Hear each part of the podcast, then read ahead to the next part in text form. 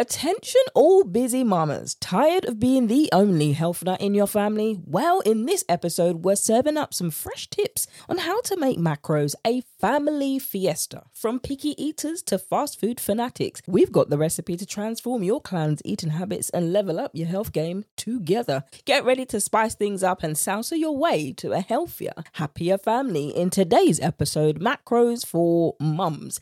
How to make healthy eating a family affair. Welcome to the Lose Weight with Macros podcast. I'm your host Verona, and today my mission for you is to help somebody. Okay, I'm gonna help you if you've been there, you've done that, you've tried everything to lose weight and get back on track with your macros, but it never seems to stick. Spoiler alert, doing the same thing over and over and it's not working means it's no longer working. And if you wish your co-workers would just stop bringing in donuts and other sugary snacks that you happen to walk over to and put it in your mouth and you're like, oops, how did I do that? Friends, when it comes to this, I'm going to teach you how to stop restricting yourself from food in the day so that you're emotionally eating it the night and you're snacking to the point that you're making yourself sick and you do not know how to eat healthy because it's just too overwhelming. Stop for a second. Let's take a breath. And we're going to learn exactly how to do that through the power of macros. Macros isn't a magic bullet, but it is a tool to help you learn your habits, your patterns, and your relationship with food so you can solve it and keep this weight off long term. Are you tired of feeling like you're navigating a maze when trying to lose weight with tracking your macros? Puzzled by protein, fumbling with fats, and caught up in a carb conundrum? My friend, you're not alone. Many find it hard to stay motivated and consistent in your macro tracking journey, often making painstakingly slow progress. Alas, we have the ultimate solution, Focus on the Fat Loss, the eight-week macros group coaching program. It's like the North Star guiding you to the treasure trove of successful weight loss.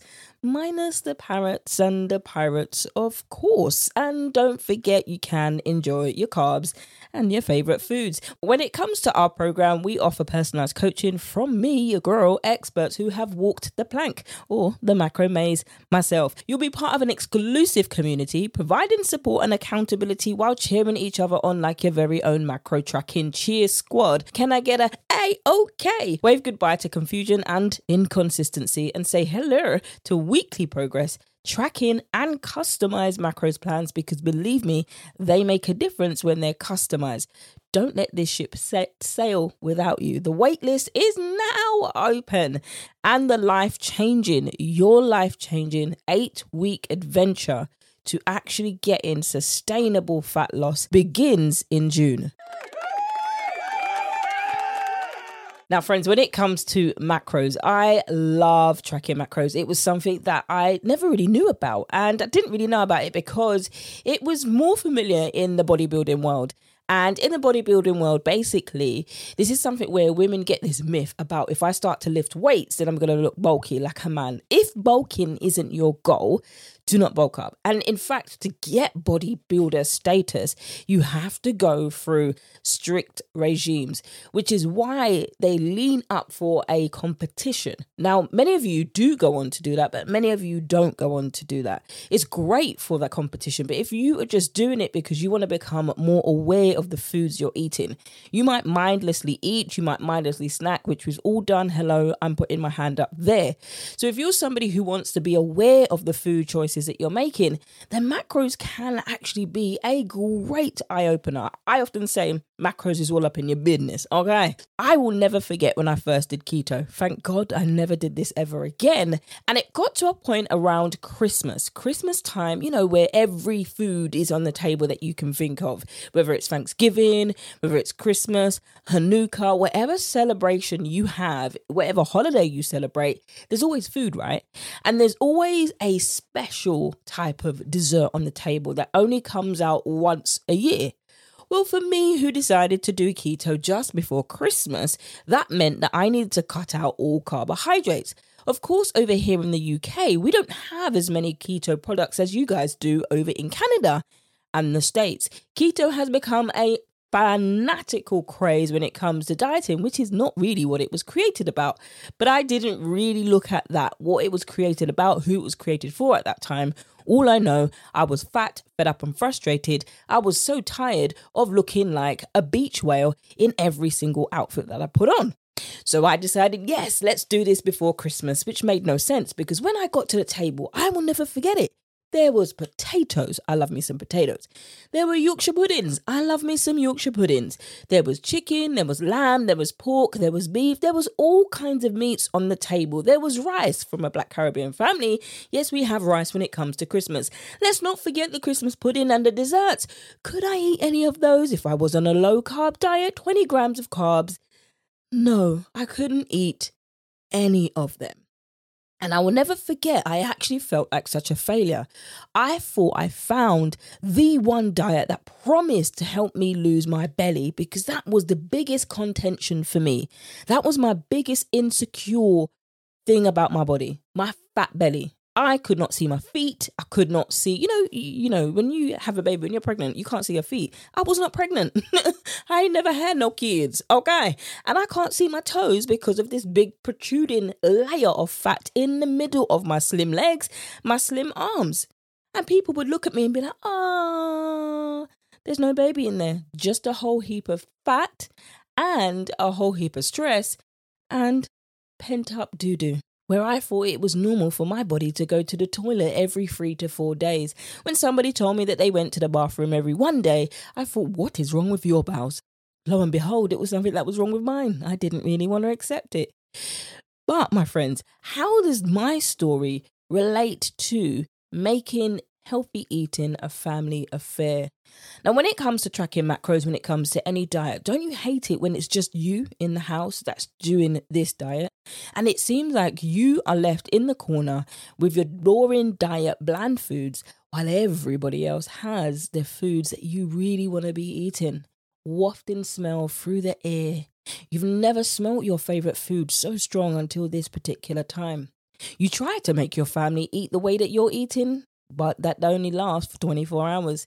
With your children, they tell you, no, mummy, I don't like that. And they're not afraid to speak their voice and share their freedom of opinion. After all, that is what you've taught your children, right? But you desperately try to make this happen in your family, but it just doesn't happen the way that you envision it or the way that you want to. So let's get into how you can actually make this a family affair. Number one, numero uno, is literally make it a family affair. And you do this before the holidays because we all love food. Food is, for some reason, it brings everybody together. We love to laugh, we joke. Sometimes we have to, we have arguments around food. And then we vow next year we're not going to invite her and we're definitely going to keep her away from the alcohol. Okay. But when we're trying to do this by making it a family affair, it doesn't mean that you need to try to force your family to eat the way that you are eating. If you don't eat or you don't enjoy these boring, bland foods that you're eating, how on earth do you think you're going to get a very active, a very focal, your mini me to tell you, yes, please give me some more? If they are struggling already, if your children know how to eat vegetables, then obviously they're going to ask you for more. But if they don't like the food that you are trying to offer them and you don't like it and they are just a mini version of you, how? Girl, sister girl, friend, tell me for real though. How do you expect her to tell you, yes, please give me some more? They are not going to tell you that. And so why you're doing this, why you're trying to make it a family affair is to make sure you stay on track with your health goals and you don't go off the rails during the business time of the year, whatever holiday season that is for you. But it is about the food choices, and you're doing this, how you make it a family affair is by creating a plan that includes everyone in your household, including the children if they are old enough so they can enjoy it too. Now, this is what I did with Sarah. Sarah came to me. She had I B S, she had P C O S, and she had her own health con- conditions and she wanted to eat healthy for herself and also her children. At this time, her children didn't eat one single vegetable. But together we partnered and we created a plan that she liked, she enjoyed, wasn't full of vegetables that she couldn't pronounce and she didn't even like, but also her children came alongside too. Over the eight week time that we were working together, this is how we created the plan. And that's the difference between customized macros and just following some any old random one you pick up off the internet or a calculator. It doesn't go into such intricate details as your girl does here. Number two, involve your children in the grocery store trip. Number two, involve your children in the grocery store. Oh. Number two, involve your children in the grocery store trip by asking them to pick out things they're excited about eating, to get them involved in the process so they feel invested in what they're eating and help them to make healthier choices. There is absolutely nothing worse than being forced to eat dry broccoli, bland chicken, and bland white rice, especially if you could be, you would prefer to be chowing down on a greasy burger, whether that's plant-based burger or juicy meat.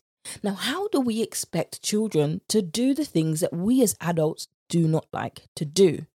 Get your children to pick out ingredients or products that they want in a list first. Then head to the store together to find them. How this practically works together in your family and how you can help them to eat healthy. If you're working with me and you join the program, of course, then we're figuring that out together. We are actually mapping that into your nutrition plan together that works into your family.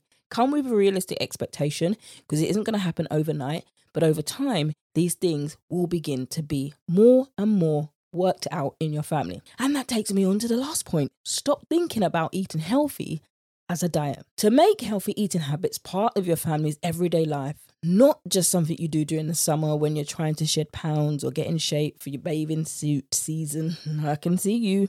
Or you're the mother of the bride or the mother of the groom and you've got to fit into that dress. We're not talking about quick fixes here. What do you do after that? Think about ways that your healthy eating can be incorporated into your daily routine. Every day, every day, every day. I'm not saying eat the same meals every day, but I'm saying you're making it a daily habit. And that's one of the things about behavior change nutrition coaching is we're changing the culture of your eating habits. We're changing the culture of your kitchen. Not all at one time. I'm not coming into your kitchen or your pantry virtually and telling you to put this, this, this, this, this, this in the bin. It's a waste of money. And two, you're going to be left without any food. And what you end up going to go do when we come off the Zoom call, you're going to be like, okay, yeah, great. Okay, I'll do that. I'll do that. Nuh-uh, ma'am. I don't know who you think you're talking to, but I ain't going to do that, okay? You're not going to go and do that. If I come with that restrictive thing, it's only going to be so long that you can sustain it before you go back to your already weekend eating habits. I mean, if it's, you know, soccer season or it is, you know, activity season and you're like, wow, every Saturday morning we've got to go up and out. How about getting up a little bit earlier, only you, you, and then prepare your snacks ahead of time. If you don't want to get up a little bit earlier, you like to savor your sleep like I do, do it in the nighttime. Making sure that you're setting a reminder, a simple reminder for your phone or Google Home and saying to Google, remind me in the morning or remind me at this time. Set however many reminders you need to set to keep you on check when it comes to preparing your meals beforehand.